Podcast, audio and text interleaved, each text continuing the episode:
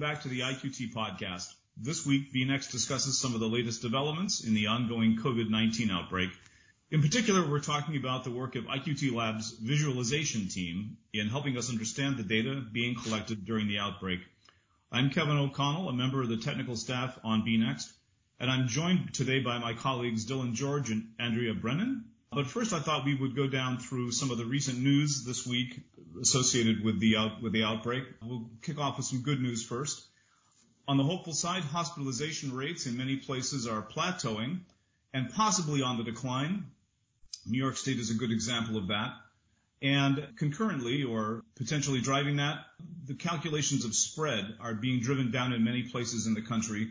Washington State is a good example of that. When the um, when the propagation rate R naught falls below the number one, that's the uh, that's the measurement that means that the that the rate of spread of the virus is uh, is not sufficient to sustain the outbreak over time.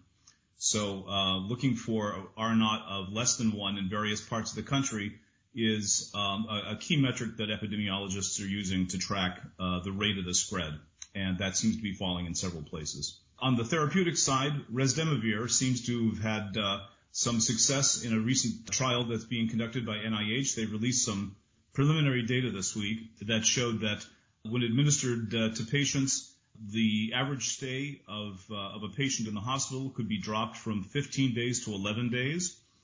Uh, that's a significant drop when you think about the amount of care, the time on a ventilator, the amount of personal protective equipment uh, that is devoted to a patient. While some people may look at that and say, well, gee, that doesn't sound like an out and out cure, that's a really significant drop in the amount of uh, resources that need to be devoted to uh, a COVID patient under critical care. So uh, we're going to be watching that story going forward very closely. Uh, needless to say, of course, that is no that is no reason that the vaccine teams around the world should be taking their foot off the gas. Uh, the long-term solution to the COVID outbreak will be the development and manufacture and widespread use of an effective vaccine for uh, SARS-CoV-2. But along the uh, along the lines of other interventions, states are beginning to hire teams of for contact tracing, notably in Massachusetts, Rhode Island, Vermont, and Utah, and also the city of San Francisco are leading on that initiative. and as we know, um, the, the combination of widespread testing plus contact tracing is really necessary to help drive that R naught figure down to less than one and really contain the spread of the epidemic. So that's really, uh, so that's all positive news. Uh, let me hand it over to Dylan, however, for uh, some more uh, some more sobering news uh, from uh, some from recent accounts.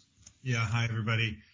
you know, it's been really exciting to see all the the events that that Kevin has noted, and so there's some really exciting things happening there. But unfortunately, we are at a marker, a particularly extensive marker uh, going forward. 60,000 lives have been lost in the United States. And, you know, uh, these lives are, are, these deaths are what we're, what we know of right now. Likely there's more deaths that we're just don't, aren't familiar with or haven't actually recorded yet. And so it's likely that that number is, is low it, you know, it's hard for me to put into words to express how tragic this is when thinking about the families and the friends that are dealing with um, uh, lost loved ones. It just breaks my heart to think about that and to try to think about what could be done to help them. And I just, you know, I'm just at a loss of words uh, when thinking about uh, all the deaths that are going on right now. In particular, the other thing that was particularly striking this last week was I was struck recently that the Vietnam War claimed about 58,000 American lives. NPR has reported on this over this last week. The comparison is really meaningful.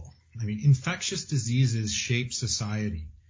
They have they have been shaping society throughout history, and um, not only are they shaping our society right now, it is clearly a national security priority. We've in past podcasts we've talked about how what we're experiencing in COVID is a 9/11 sized event, but it's slow moving. We're seeing it. The other comparison right now, it's a slow moving Vietnam War, um, and it's it's it more extensive than what we've seen in the lives lost in Vietnam. Uh, and so, as we think about how COVID is reshaping our society, uh, soon we will need to think deeply about how we want it to reshape our society and how we want it to be our society to look in the future. Governor Cuomo has this really interesting phrase. He says that we need to think about building back better.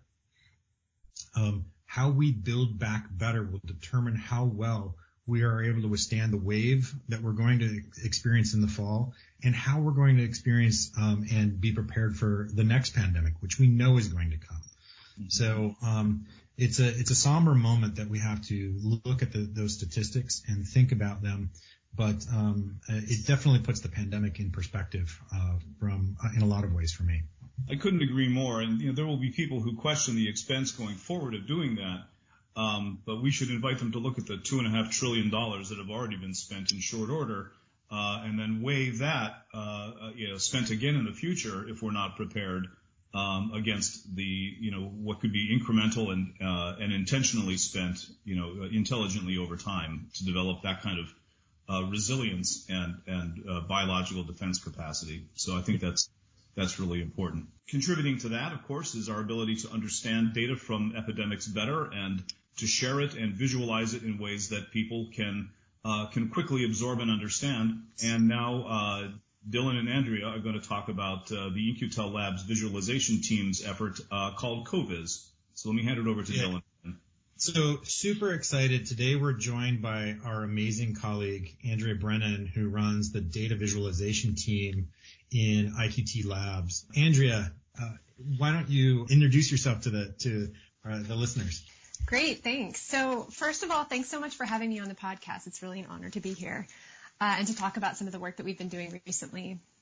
So given the seriousness of today's topic, I feel like it's important for me to say up front that I, my, my expertise in epidemiology or biology or even public health, uh, it's in design and data visualization. So I originally studied math, and then I actually did my graduate work in architectural design at MIT. Uh, but I've spent my whole career working at the intersection of user experience design and data visualization.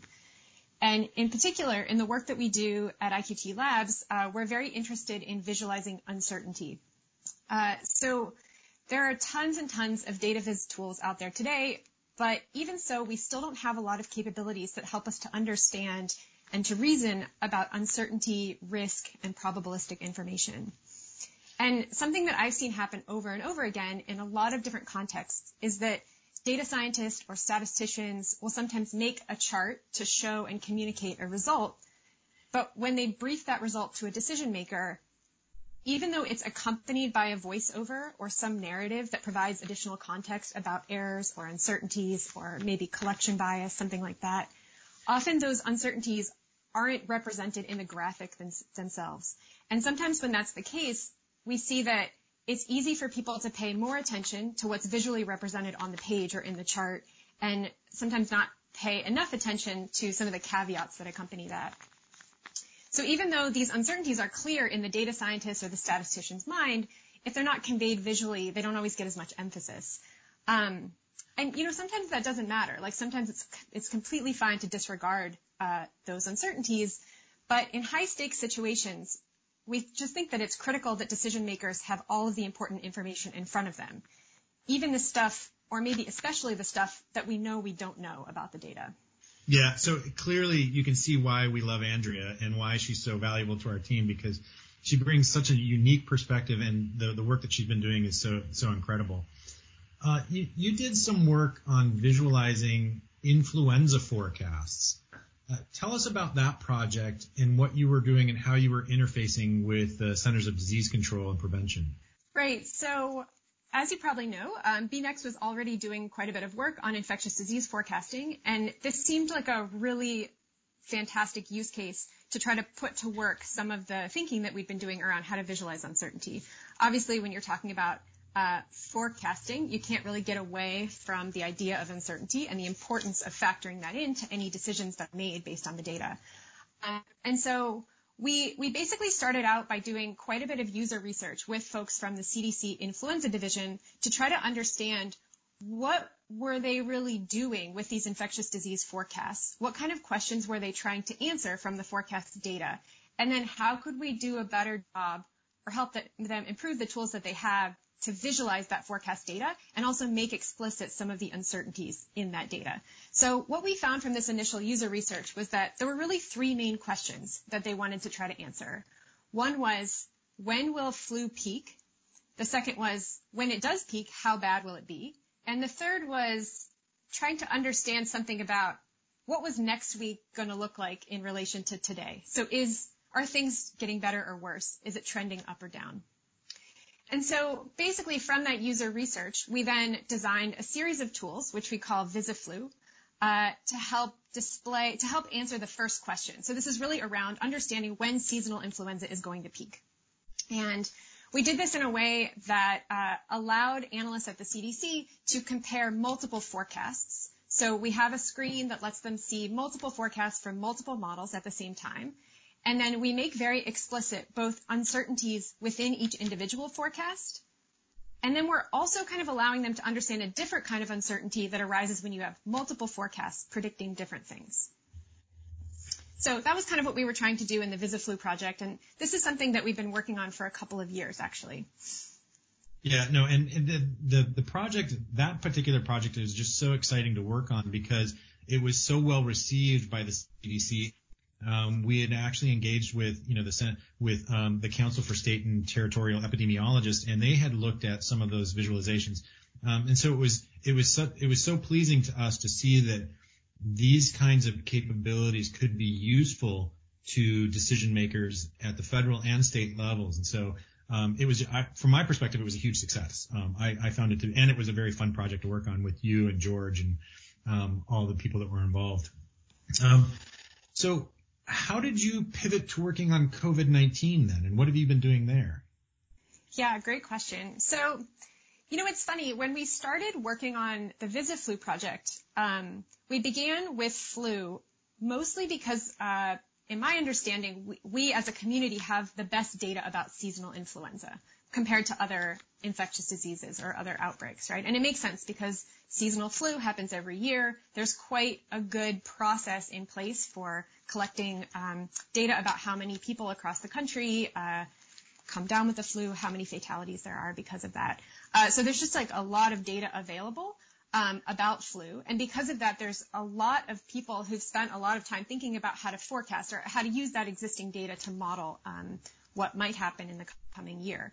So even though we started with flu, though, um, we always thought of these capabilities as something that would generalize to another um, infectious disease outbreak.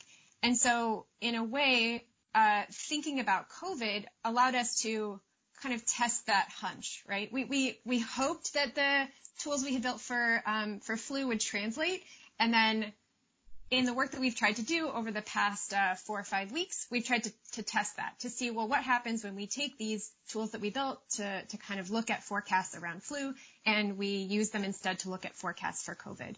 Um, we sort of lucked out in that a lot of the folks we had met at CDC who work in the influenza division um, are also involved in the COVID forecasting efforts, um, which which makes a lot of sense when you think about it because in a way some of the symptoms are, are quite similar, right? So initially the CDC looking at um, something called ILI or influenza-like illness, and they were asking forecasting teams to to look at that as a target, which is the same, um, a similar target as what, what they look at for flu. Yeah, and I, I agree with you. It's like the, the, the kind of shorthand and the network of people that you had engaged with from the modeling community and the acad- academia, but also on the, on the CDC side, I think really enabled that pivot uh, to work on COVID and to do it very quickly. I think that if we would have come in cold, it would have taken so much more time to establish relationships and, and, communication and understand what they needed and what, what you could provide. But because you'd already been working with them, that pivot happened pretty seamlessly and pretty quickly. Yeah, I think it's important to say too that, um, you know, a lot of the user research that we had done on trying to understand what uh, the CDC wanted to get out of flu forecasting. A lot of that was generalizable to to other epidemics as well, right? These questions about when is it going to peak, how bad will it be, is next week going to be better or worse than this week? Um, there's nothing specific to flu in those kind of larger questions that we're trying to help answer. And then again, um, the importance of understanding uncertainty around those predictions. So not just when is COVID likely to peak, but what probability does the model assign to that prediction, right? So how confident is a model in making that, in picking that date? Uh, I mean, these are higher level questions that um, are as important, maybe more so when it comes to COVID um, than than influenza. Yeah, I mean, you bring up a really good point though too in terms of trying to have confidence in particular modeling results. We've seen in the press a lot um, over the last few weeks about which model to use, why, which one to focus on, this kind of dueling model problem. Um, what kind of advice do you have in trying to think through those those particular challenges? Yeah, that's a great question. I feel like I should turn that one back on you. Uh, no, um, I, I think one thing that's definitely become clear to me from all the work that we've done trying to visualize forecasts is that it's no matter how good a particular model is, you're putting yourself in a dangerous situation if you're only looking at one model, right? All models have blind spots. All models make assumptions, specific assumptions. And you don't always know um, whether those assumptions are the right assumptions to make, right? It's very difficult to know that um, in advance. And so I really feel strongly that it's important to look across a range of models um, and to look at and be in a position to kind of compare them, right? And what you're looking for is question higher level or meta level questions like do all of these different models that have different methods and different kinds of data inputs do they agree or not right if you have lots of different models created by different people making different assumptions and they're predicting something similar, then that should give you a higher level of confidence in that aggregate prediction. Um, yeah. Yeah, I, I, think it's especially with something like COVID. Um, we just have so little data about the actual virus, and we have so little data, like such a short period of time. Um, that it's been around that it's very difficult to evaluate the validity or the accuracy of any individual model. So I think it's even more important to look at a range of opinions. Yeah. Um, you know, you, have also been doing some really great work with um, Nick Reich at University of Massachusetts Amherst to understand the different models showing COVID results. Um, can you tell us a little bit more about what you've been doing? Because it's exactly, you know, what you're talking about, trying to help compare these models in a more eff- effective way than what we've been seeing in, in some of the press. Yeah, absolutely. So, so first of all, I just have a tremendous amount of respect for what Nick Reich and his lab are doing at UMass. Um, I think they've really undertaken this amazing effort to try to curate um, a set of models and also do work to kind of uh, reformat some of the data coming out of those models to allow um, kind of a closer to an apples to apples comparison across all the different forecasts. And I, I think that I think that's just of crucial importance. Um, and so one thing that we've tried to do to support that team is to um, help, in addition to kind of uh, allowing a straightforward comparison of the output of those models, we've also tried to collect publicly available information about what assumptions those different models are making, um, and then standardize a, a metadata format to provide along with the forecast results so that people at the CDC or data journalists or anybody else who's interested in looking at the data can also have some additional visibility into um, some different assumptions that are built into the models. And in particular, we're very interested in what assumptions the different models are making with regards to social distancing or contact reduction, because I think that's something that um, one thing I've seen is that that varies quite a bit across the models. Yeah. And so, you know, especially as we're in such a dynamic environment where different states are kind of making different decisions and it's anybody's guess, like what, you know, how much social distancing we're going to see a month from now, um, it's very important to keep in mind what assumptions are built into the models, right? Yeah, completely agree. And it's like seeing some of the reports in the press recently about quarantine fatigue and um, the, the like. It's it's this open question of how long we can actually Im- impose these long-term physical distancing across the population. And so knowing the impact of, of these particular mitigations uh, is going to be particularly critical going forward. No, just, just to add one more thing. I mean, I think it's important to say that, you know, our team, like we're not in a position to uh, gauge or comment on the validity of any particular set of assumptions.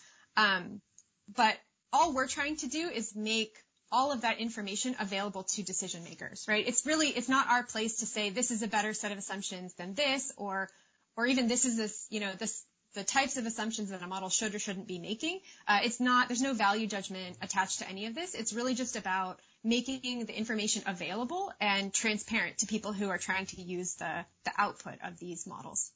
Well, one of the things that I've been really excited about working with you and George Sieniawski in your lab, um, and you're part of the IQT labs, is that you're so creative and you come up with such interesting ways of visualizing the data in ways that I never would have thought of. And it, it is interesting to see that the information that you can actually convey through different visualizations that again, it's like I wouldn't have come up with those. And so it's been just a pleasure working with you and George on these particular projects. We definitely, is there a place where people can actually see the work that you've done on CoVis and um, on Viziflu? That's a great question. So people can find out more information about our work um, at the In-Q-Tel Labs site. We also have a blog called High Stakes Design. Um, we don't have anything specific to our CoVis work up yet, but you can find out quite a bit about Viziflu um, on that blog. And then uh, tell us as well. I mean, just uh, just a foot stomp it a little bit more though too. It's like there's um they did some comparisons of models on the CDC website as well. And what was your input on on that um, uh, website? So again, uh, we uh, we were part of some conversations about how to present um, those forecasts to the public on the CDC website, and uh, I sound like a broken record here, but we we just felt very uh, very strongly that all of these assumptions that are built into the models, as well as some some information about the different modeling methodologies um, that are being used, we felt that that all should be made publicly available on the site. That's awesome. Yeah, it's it was great work and it was really wonderful, and it definitely was value add. Right. Uh, so the um, the information about Viziflu is of course on In-Q-Tel Labs uh, IQT Labs uh, website, uh, and there's also a GitHub repository as well. Is that true? Yes, that's right. Which we will make available in a link alongside this podcast. But again, you, you can see, um, and it's always funny to talk about visualizations in a podcast, but it's uh, um, seeing her work, um, the data viz work at IQT Labs is, I, I highly encourage it. It's um, it's been really fun to work with them. Also, it's just been excellent work. So you can definitely pay attention to what they're doing um, from the links uh, that we'll associate with this podcast, but also on the IQT Labs website um, as well. Um, but Andrea, thanks so much for taking some time and talking to us about CoVis and what you've been doing. We really appreciate you taking the time. Thank you. Thanks to you both for uh, for a fabulous conversation, and also thanks to our producers Carrie Sassine and Kristen Zender. And uh, that wraps up another edition of uh, the IQT podcast, uh, B.Next style. Thank you.